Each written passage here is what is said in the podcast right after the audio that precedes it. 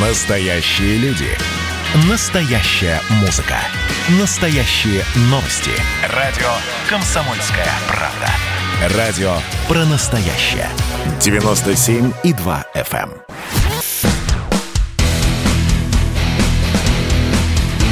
Программа с непримиримой позицией.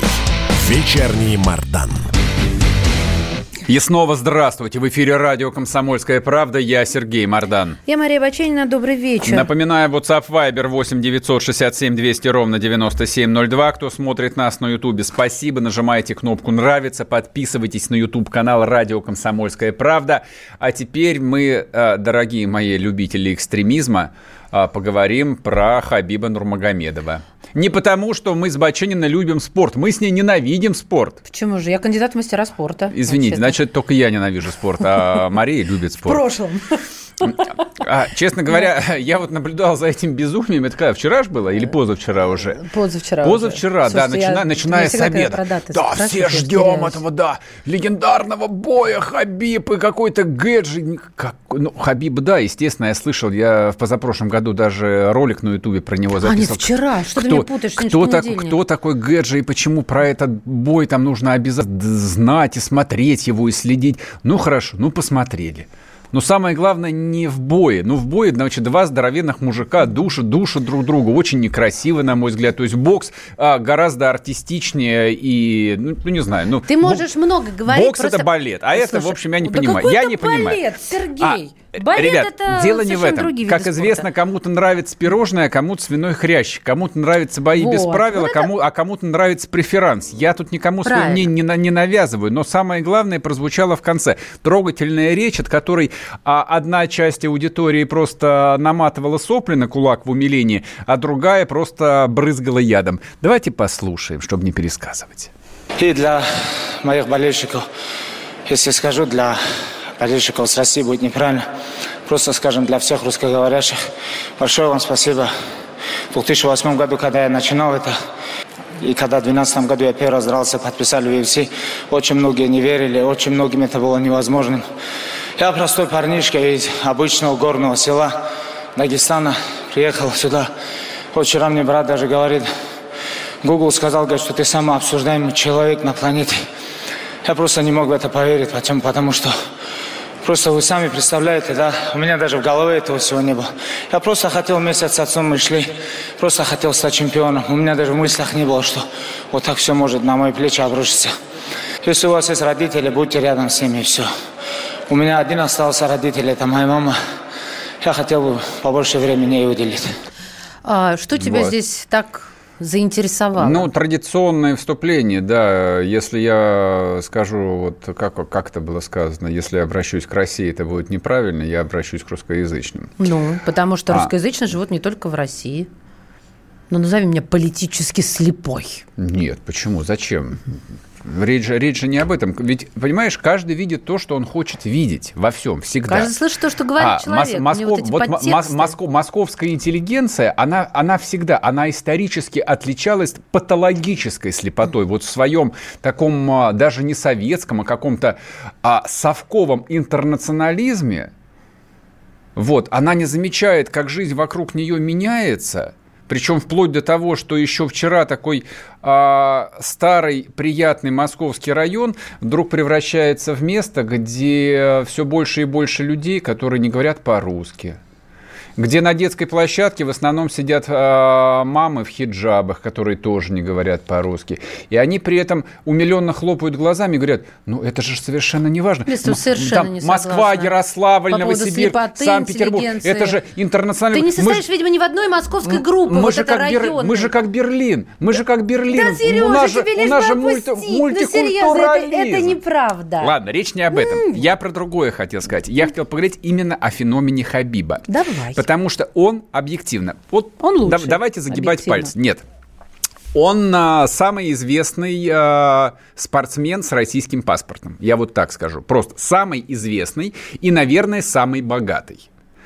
А я специально вот к этому эфиру не готовился, э, там не искал источники, сколько он заработал, но вот за свои вот эти вот 29 боев а кто-то писал, что его состояние то ли 100 миллионов долларов, то ли больше там 100 миллионов долларов, ну неважно. Но факт тот, что он очень богатый, очень независимый человек действительно посвятивший всю свою жизнь спорту, то есть для того, чтобы этого добиться, нужно было посвятить всю свою жизнь спорту. Это первое. То есть с этим никто даже не спорит. Но второе, то, что все замечали год назад, два года назад, что ты хотел сказать? Сколько составил заработок Нурмагомедова в UFC да? с тех пор? Да. Итак, 8 миллионов 590 Это за последний тысяч бой 200... в совокупности. Сколько? В совокупности. Нет, тебе... это, не та, это не та цифра, нет. Не та? Это за последний бой только премиальный. А а, Значит, а второе, на что все обращали внимание, ну, по крайней мере, последние два-три года, вот когда Хабиб стал на слуху у людей, которые там не интересовались именно боями без правил, а все обращали внимание, что он а, никогда, ни разу, ни на одном а, международном соревновании не выходил с российским флагом. Он всегда дистанцировался от того, чтобы позиционировать себя как российский спортсмен. Никогда это не звучало в его устах. Поэтому это всегда фирменная папаха, окей, вопросов нет.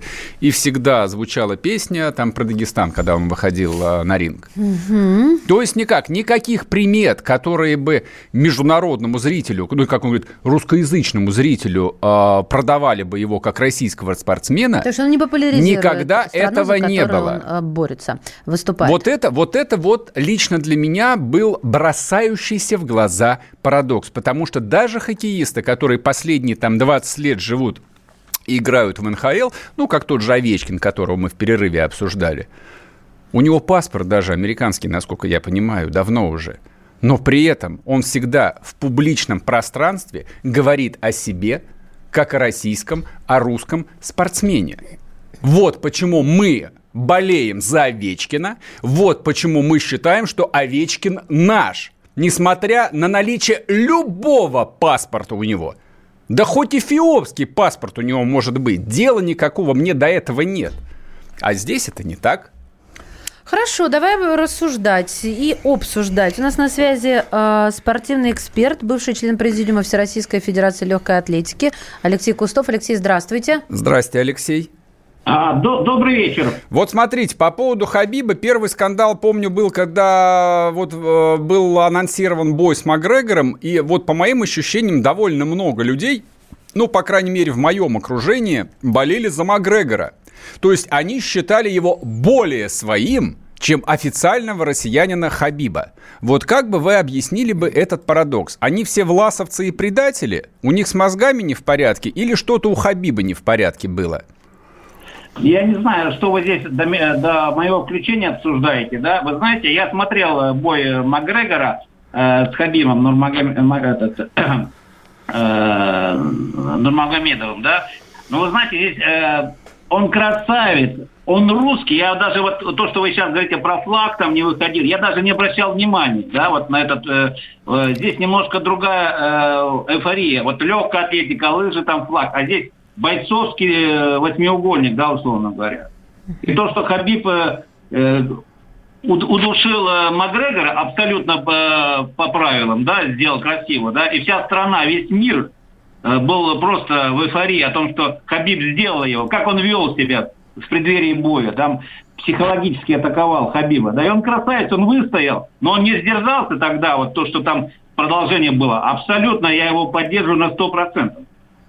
Мы, я, я вас совершенно про другое спросил. Я спросил не про бой. Я бой смотрел, как бы мне ММА не нравится, я этого не понимаю. Вот, но я про другое спрашиваю-то. Я говорю о том, что масса людей изначально болела не за Хабиба, хотя у него российский паспорт. Его не воспринимали, и многие и не воспринимают как своего. И он для этого делает все, чтобы его не воспринимали как своего. Вот это вот, вот это удивительно для российского спорта. Другого такого спорта спортсмена я и не вспомню, наверное.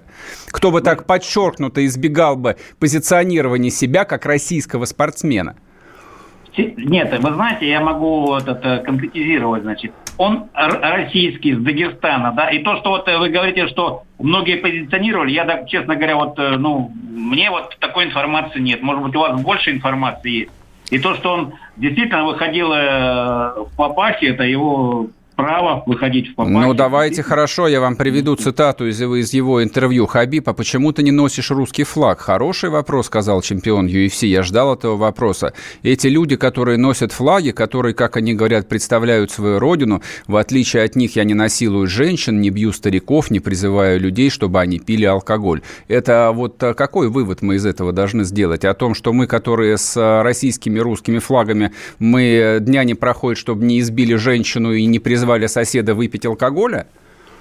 Вы знаете, я не могу вот э, данную вещь э, без комментариев.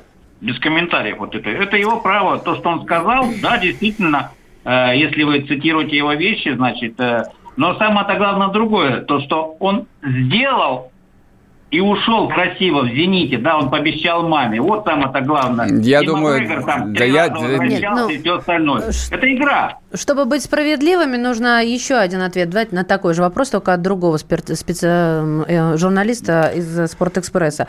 Он говорит, что всегда выхожу. Во-первых, нас за рубежом не разделяют, и меня и в Америке называют русским. А флаг есть вот там на табло. Поэтому, собственно, давайте о спорте, а не о политике. На да. последнем бое, просто кто не видел, я рекомендую рекомендую вам, а, ну, коротенький ролик даже ну, конечно, включить, чтобы конечно, понять. Вот, вот, амери, вот американец вышел с огромным флагом в его углу, висел огромный американский флаг. Вот никаких вопросов нет, за кого выступал этот человек, за какую страну, честь какого флага он пришел а, защищать в этом октагоне. А вот кого пришел защищать Хабиб, лично у меня большой не, вопрос. Подождите, а чё, чё вы сейчас... Мы уходим на перерыв. Не, Спасибо не, большое, не уходите. А вот о чем люди хотят поговорить, пусть они вам расскажут, о чем они хотят поговорить. Здравствуйте, товарищи! Страна служит! Вот я смотрю на историю всегда в ретроспективе. Было, стало существует человек, который поставил перед собой цель, да, и сделал то, что сегодня обсуждает весь мир. Комсомольская правда. Это радио.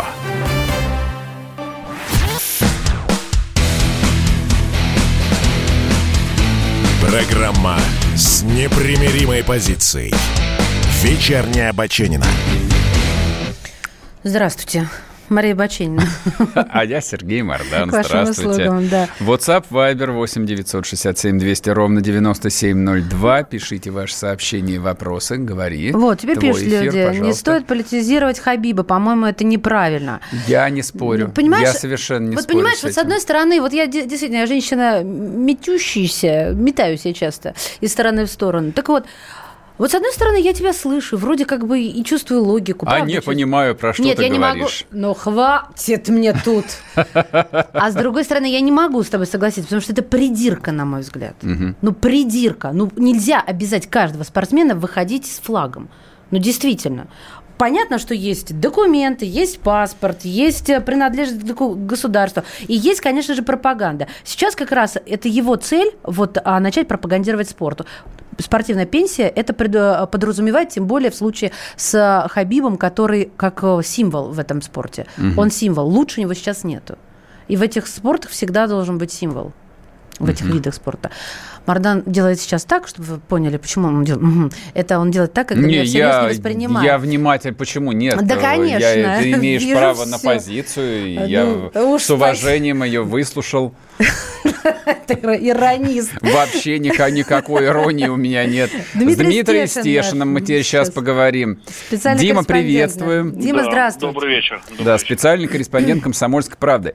А, Дим, вот а, феномен Хабиба, он на самом деле удивительный, и нельзя было обратить внимание на него еще, по-моему, вот два года назад, когда был тот знаменитый бой с Макгрегором, когда прям в социальных сетях разделились а, фанаты русские, те, которые топили за Хабиба Нурмагомедова, и такие же русские, которые говорили, типа, да какой, что это мы будем болеть за Хабиба Нурмагомедова? Конечно, Макгрегор, он типа белый христианин и ирландец. Мы за него. Вот, и вот выясняли, типа, болеть нужно по паспорту или по каким-то другим вещам. Объясни нам, пожалуйста, свою позицию. Да вообще ни за кого болеть не нужно, потому что это не спорт. э, нам предки что завещали? Гармоничное развитие. То есть вместе с развитием спорта подразумевается духовное и умственное развитие. А если в одной республике настроили спортзалов для людей с переломными ушами, то, ну, как бы вот этот результат потом выплескивается, что на улице Махачкалы, что на Московской улице, что в криминальной хронике.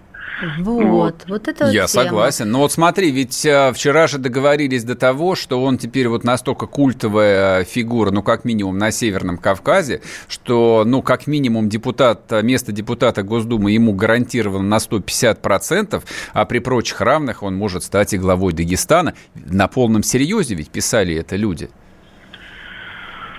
Вот меня, меня, вот меня вот это вот озадачило, что вот как язык поворачивается и рука шевелится такое написать. Это люди, живущие какими-то миражами, у них инфантильное, совершенно детское сознание. А когда, например, тому же актеру, да, мы вот требуем от Подшинина, от, от актера, который сбежал на Украину, там, uh-huh. волонтерствовал в батальоне Азов. Как же так он играл э, патриотов таких хороших, значит, э, пророссийских патриотических фильмов? Что же он такой? Ну, вот, это как раз вот это подмена понятия. Я не думаю, что э, Хабиб заработал себе на татами или там на ковре борцовском э, место в политике в российской. Потом сколько было э, как бы умственно одаренных спортсменов, уж извините меня, да, которые, которых прогнали через Думу, да, я совершенно точно знаю, зачем это делается. Ну, чтобы показать, что Дума там легитимно, как бы отражает все чаяния народа, да, там известные люди, наторговавшие лицами, там, и получившие там какие-то золотые медали. Вот. Но в результате что-то смотрел какую-то жуткую статистику их прогулов, да, да, они просто ни на какие заседания не ходили, зачем им это нужно?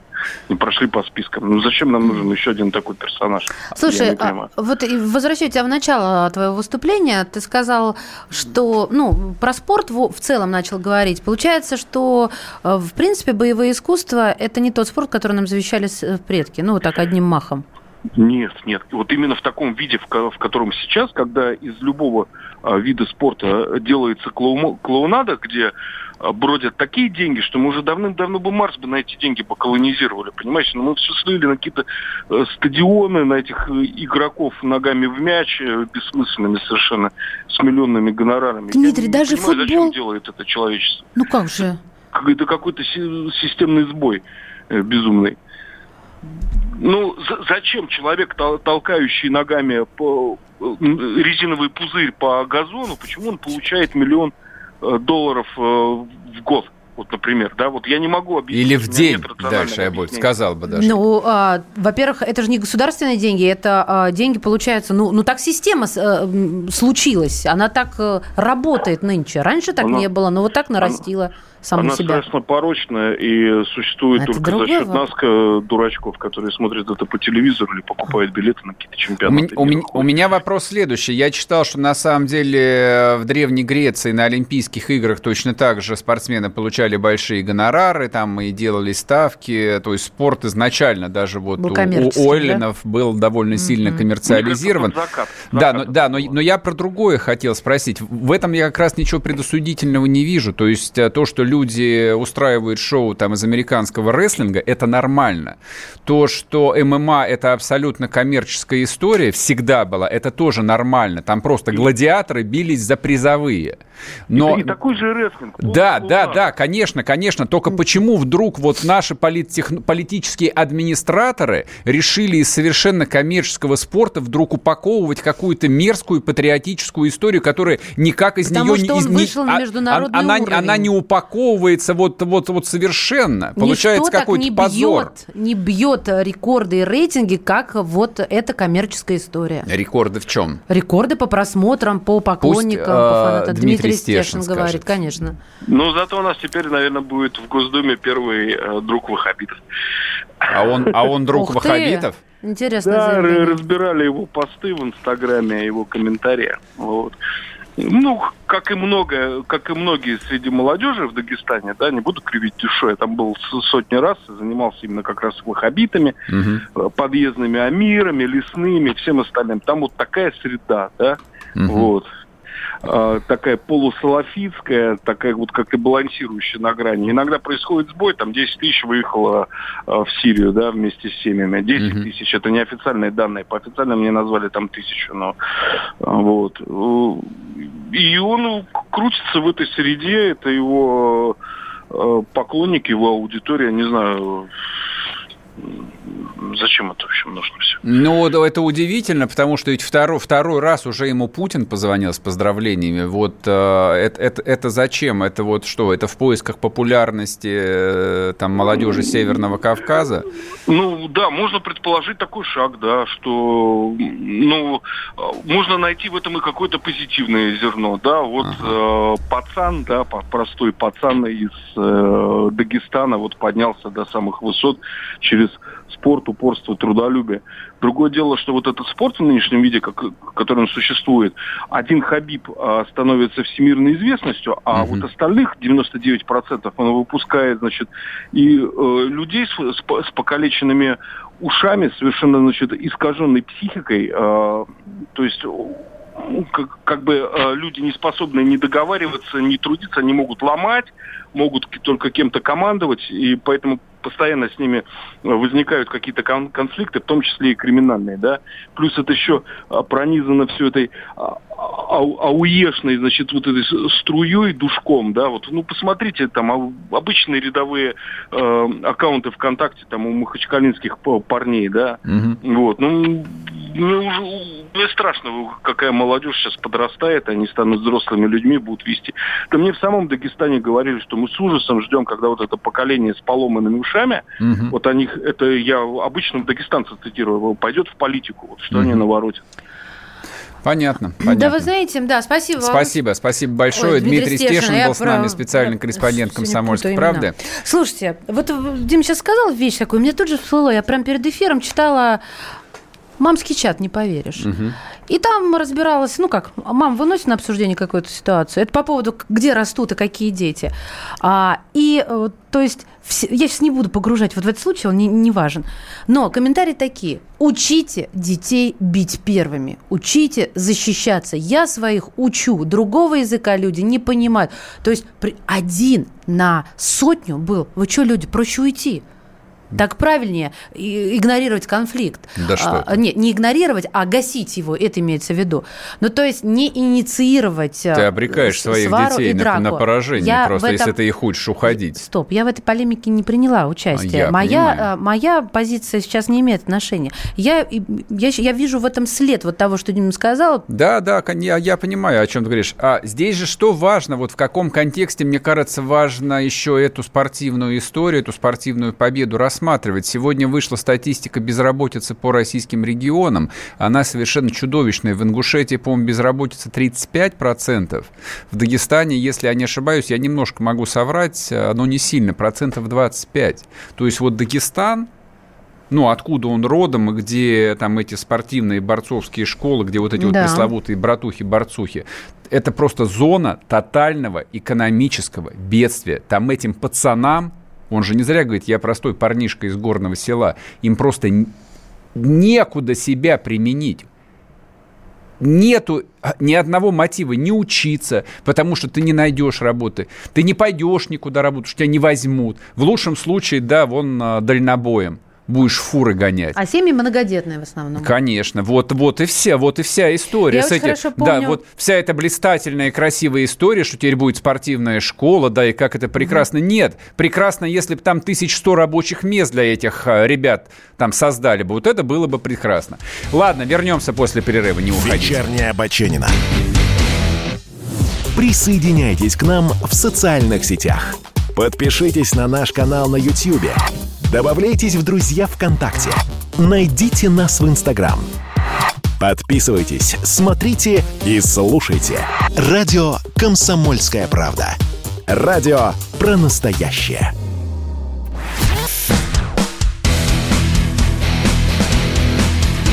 Программа с непримиримой позицией. Вечерний Мардан. И снова здравствуйте. В эфире радио «Комсомольская правда». Я Сергей Мордан. Я Мария Баченина. Здравствуйте. WhatsApp Viber 8 967 200 ровно 9702. Идет прямая трансляция в Ютубе. Ставьте лайки, подписывайтесь на YouTube-канал радио «Комсомольская правда». Подписывайтесь на телеграм-канал Мордан. А, а вот какая тема слегка подзабытая. Но mm-hmm. очень, очень провокативно звучит в анонсе. Дума уже подготовила проект о химической кастрации педофилов. Ну, надо заметить, потому что ты уже сказал, давно забытая, да, что в 2018 еще году Но она регулярно просто да. всплывает. Вот, и вот в очередной раз э, всплыла. Это, этот законопроект о химической кастрации. Документ уже в высокой степени готовности. Э, и надо напомнить словами депутата, что чаще всего преступления против против детской неприкосновенности половой, естественно, подразумевается, совершается тем, кто уже бывал в тюрьме. Если обратиться к статистике, по данным НИИ имени Сербского, вероятность рецидива у э, педофила после тюремного заключения составляет 97%, а вот после химической кастрации 3%.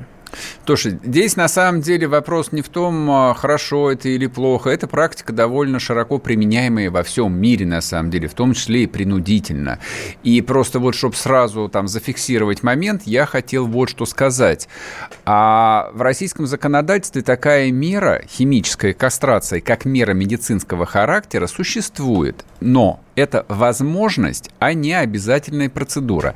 Она была узаконена еще в 2012 году. Это федеральный закон номер 14 от 29.02.2012 года. Два года почти обсуждали, слушали, эксперты были и так далее, и так далее. За 8 лет ни один из педофилов не подписался на эту процедуру. Поэтому, если здесь что-то имеет смысл обсуждать, именно по как бы правоприменительную практику. Это первое. И второе.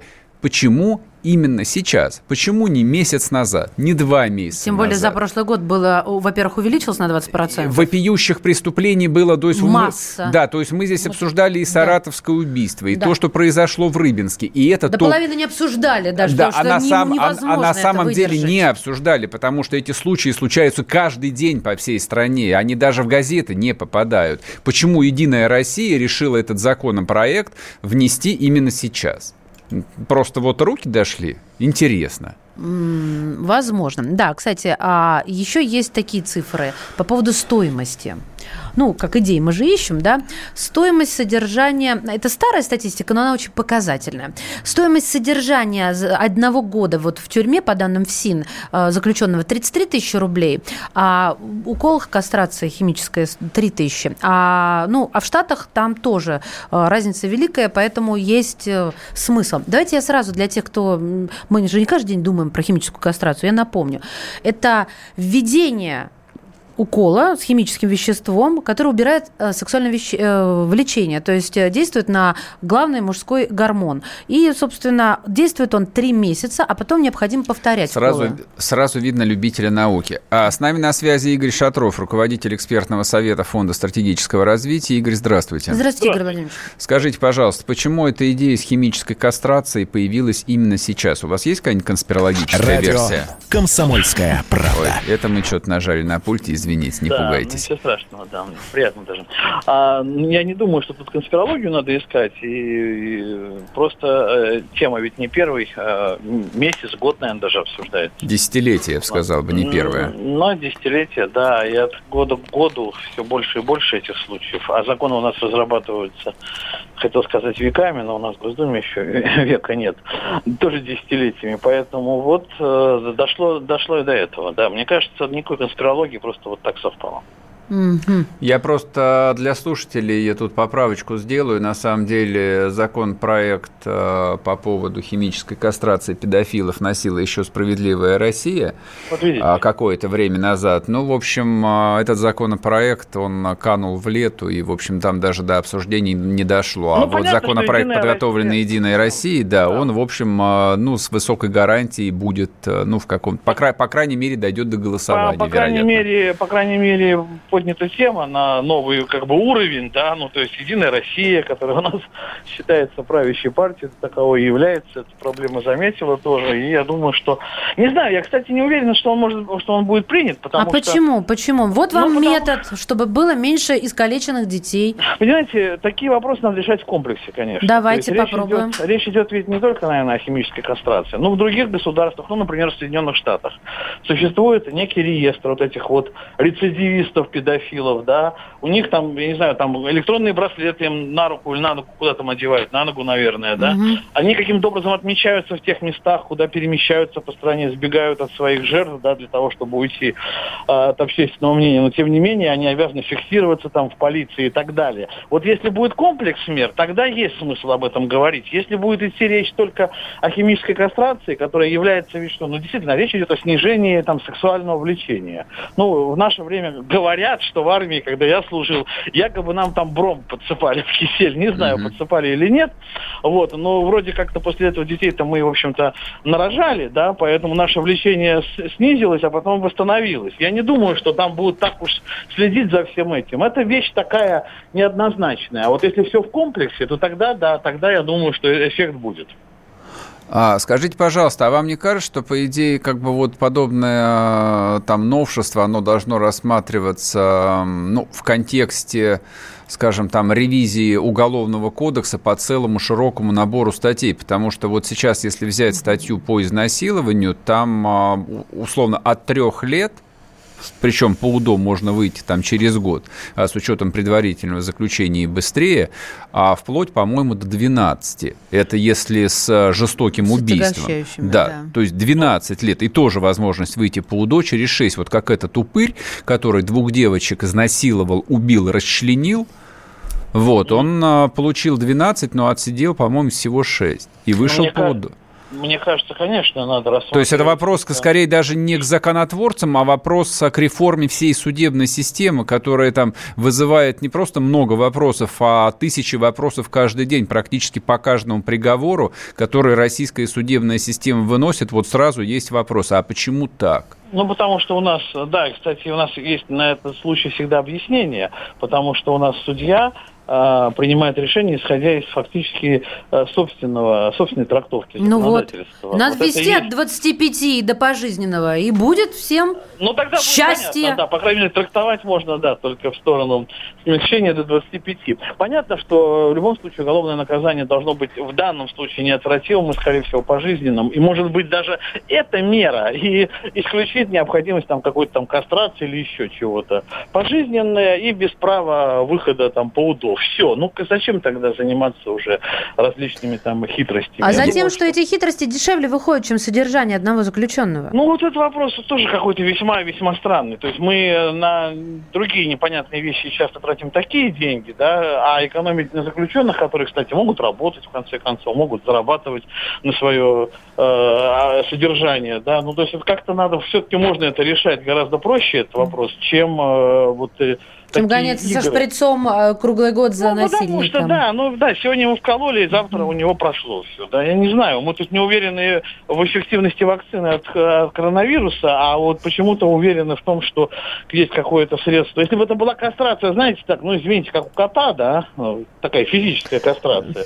то это было бы понятно. Да, а тут- если это снижение э, влечения, да, то ну вот сегодня оно снизилось, а завтра оно по непонятным причинам возросло, потому что магнитные бури. И его еще с большим, э, с большим э, остервенением он может э, по- пойти на преступление. Кто знает, кто это исследовал. Вообще в мире, конечно, да, на этот счет не- не- нет тоже устоявшегося мнения, поэтому мы такую в зону непознанного вступаем с такими законопроектами. Но очень хорошо, что мы об этом сейчас активно говорим. Я думаю, что э, тема просто назрела настолько, что общество должно включиться в эту, в эту дискуссию. И, может быть, депутаты, в общем-то, на это и рассчитывали. А то, Общество что- предлагает кастрировать в прямом смысле слова. Я сейчас Ну, читаю, вот как раз нам слушатели же пишут во время вашего выступления, все исключительно за физику. Ну, понятно, что вряд ли мы до этого дойдем. Но Ну, да, но тем не агрессивность, менее... конечно, э, переполняет. Тем, тем не менее, тем не менее, ну, какая-то история более жесткая. Люди хотят вот серьезного наказания, Мгм. да, а не имитации наказания, потому что порой это выглядит как имитация наказания, тем более, ну, так как есть обратимость какая-то, да, это уже точно наказание весьма такое относительное. Никто не скрывает, что это обратимость есть. А так как еще можно и не совершить это действие, ну, коррупция возникает, да, там, не Кстати. заплатили и не укололи его, и все. Я думаю, что, во-первых, контроль за всеми, то есть единая база, это первичная, мне кажется, история. Действительно, реформа уголовного законодательства. Ну и как какая-то дополнительная мера. Смотрите, во многих странах, где это пытаются практиковать, там есть такая э, э, добровольная к- кастрация. То есть, ну, он осознал, вот он, вот ему можно пойти на какие-то уступки, там, на смягчение какого-то приговора, если он говорит, кастрируйте меня. Причем там, может быть, даже и Да физически, Сергей да. сказал, что там, ты, ты же это про- про 1%, там менее 1%. Но люди, это болезнь, это уже доказано. Это болезнь, да. Да, и люди, соответственно, больные, извините за такое выражение, они не пойдут, а, ну это как алкоголик, пока сам не пойдет лечиться, никто его не сможет вылечить. Ну, Такая правда, же да. история здесь. И они не идут. Поэтому Ну, сложно. принудительно. А здесь, Ну, конечно... да, все, Ну, по, по этой причине я говорю, что это тема для большой дискуссии. Ее надо проводить со всеми. И с юристами надо, и с учеными проводить, и с, там, не знаю, с антропологами и биологами, в конце концов, да, и вообще с, с химиками. Спасибо. Ясно, да, уходим Спасибо, на Игорь перерыв. Владимирович. Игорь Шатров был с нами, руководитель экспертного совета Фонда стратегического развития. Но вот я посмотрел, как это работает в Польше. В Польше нет никакой доброво- добровольной процедуры. Э, Соответственно, приговаривает судья. Вот, да, это, в общем, делается периодически и под наблюдением специальных органов. Вот, но на самом Мы деле не то, Польша. что... Да, то, что... Ну ладно, все, Вечерний вернемся после перерыва, не уходите. Это было начало Это действительно история, которая будоражит. Так вся страна обалдела. И Россия родина слонов, она от океана до океана, да, и мы, мы всегда правы, мы никогда не сдаемся. И самое главное, что же будет дальше?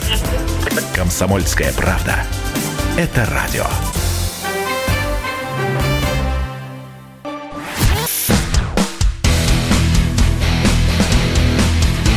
Программа с непримиримой позицией. Вечерний Мардан. И снова здравствуйте, в эфире радио «Комсомольская правда», я Сергей Мордан. Я Мария Баченина, добрый вечер. Так, у нас остался короткий кусок, не будем тратить время. А, WhatsApp, Viber вы уже знаете, кто смотрит трансляцию в Ютубе, не забывайте нажать свой лайк. Вас много, а лайков намного меньше. Половина. Да, половина. Смотрите, а коротко давайте поговорим про продолжающуюся армяно-азербайджанскую войну. Вот в каком контексте я хотел поговорить. Ну, во-первых, она происходит на территории России. А, Я в эти выходные был свидетелем, просто я лично был свидетелем а, на стене а, города-героя Истра Московской области намалевано было, Карабах – это Азербайджан. Вот, то У есть- меня так вся лента в Фейсбуке измалевана. Лента с Фейсбуке а, не пачкается. Вот, это написано, да, на стене старинного русского города было. Правда, напротив а, там, ну, помещение, где находится армянская община. Это первый такой звоночек. А второй звоночек. а, Армяне такие же заряженные. Я пообщался с народом, они собирают деньги, то есть вот в масштабах маленького, там не очень богатого района, Города, то есть да. это простые люди, то есть не какие-то там типа армянские олигархи. Вот, а реально там самые простые люди. Они день и ночь собирают деньги на войну. Есть добровольцы, они не могут уехать, потому что, ну, авиасообщение перекрыто, никак туда, в общем, не тебя это попасть какие а, обычным путем. Сереж? А, сложные, на самом деле сложные чувства вызывают у меня это. А, я предполагаю, что примерно то же самое происходит и среди азербайджанцев, в том числе и армян и азербайджанцев с российскими паспортами. Мы это обсуждали, вот это вот а, на каком месте у них российская идентичность. Но это то же самое, что разговор про Хабиба Нурмагомедова. Вот он себя кем считает, дагестанцем или россиянином? Вот эти вот Там люди... сложнее. Везде сложнее. Вот эти вот люди, очевидно, себя считают ар- Армян армянами нет и азербайджанцами, да. Вот, и для них это их вот а, Великая Отечественная война. Каждый эту войну видит со своей стороны. А, но вот я как стоял на том, так и продолжаю стоять, что мы точно не должны солидаризироваться ни с одной из, из а, вот из этих воюющих сторон. Наш интерес, интерес России, интерес русских совершенно в другом. Он точно не идентичен ни одной позиции, ни другой позиции. А меня сегодня поразила в сердце одна маленькая незаметная новость, на которую практически никто не обратил внимания. Вот на в лентах пролетело, ни одного комментария я не видел. А президент Азербайджана Ильхам Алиев заявил, ну, видимо, не просто так. Президенты ничего просто так не заявляют о том, что в случае иностранной агрессии Азербайджан а, ответит э, турецкими F-16. Кто бы сомневался? Ты не поняла. Ну, это официально простой, простой вопрос. Кто может совершить агрессию против Азербайджана? Понятно, Вы же да, понимаете, да. что эту агрессию не может совершить Армения, у которой, наверное, есть там несколько стареньких там мигов или сушек. Очевидно, в общем, они не в состоянии будут пробить даже противовоздушную оборону Азербайджана, который немало денег потратил за последние 20 лет. Как говорится, Это никто, кроме нас, да? А, то есть это что? Это прямая угроза Российской Федерации? Я правильно понимаю? Вот у меня, а, я эту новость прочитал именно так. То есть Алиев ведет себя как а, открытый вассал могущественного патрона в лице Турецкой Республики. На его стороне находятся пока что в боевом резерве турецкие военные самолеты, которыми он, я так понимаю, может, я ошибаюсь, которыми он угрожает неназванному иностранному агрессору. Но для меня это примерно вот это вот неназванное звучит так же, как государство, образующий неизвестный народ в Российской Конституции. То есть вот он а, непонятно какой этот народ, но говорит по-русски. Вот это вот что? Вот а, нам с этим как быть? А, То есть дальше наблюдать, э, выражая озабоченность, или, в общем, а, какие-то действия все же последуют? Не, я с интересом читаю новости, ну, последние новости о том, что вроде бы как военное наступление азербайджанцев, о котором они рапортуют тут каждые 30 минут, все соцсети забиты, значит, этими движущимися картами, вот э, там стрелы красные какие-то направлены, направления ударов, а, там, ну, информационная война чистой воды. А с армянской стороны такой же поток новостей о том, что азербайджанское наступление остановлено, им не удалось перерезать э, Лачинский коридор, там стратегический и так далее, и так далее. И главное, все сидят, и никто не понимает, где, где этот Лачинский Никто коридор, понятия не имеет, что это, кухня, да, что это за коридор, почему это гостиная. важно, но Да. впечатление производит. Ну да. Ну вот, вот, вот э, сколько угодно может быть впечатлений, меня интересуют совершенно другие вещи. То есть вот со стороны Баку я слышу такие, мягко говоря, а, мягко говоря, недружественные заявления, и на них, по идее, как-то нужно реагировать. Я не знаю, чем. Ну, тут много Тут чем можно отреагировать. он не назвал Не так. страну. Много чем можно реагировать. Вообще большие страны много на что реагируют А. и много как реагируют.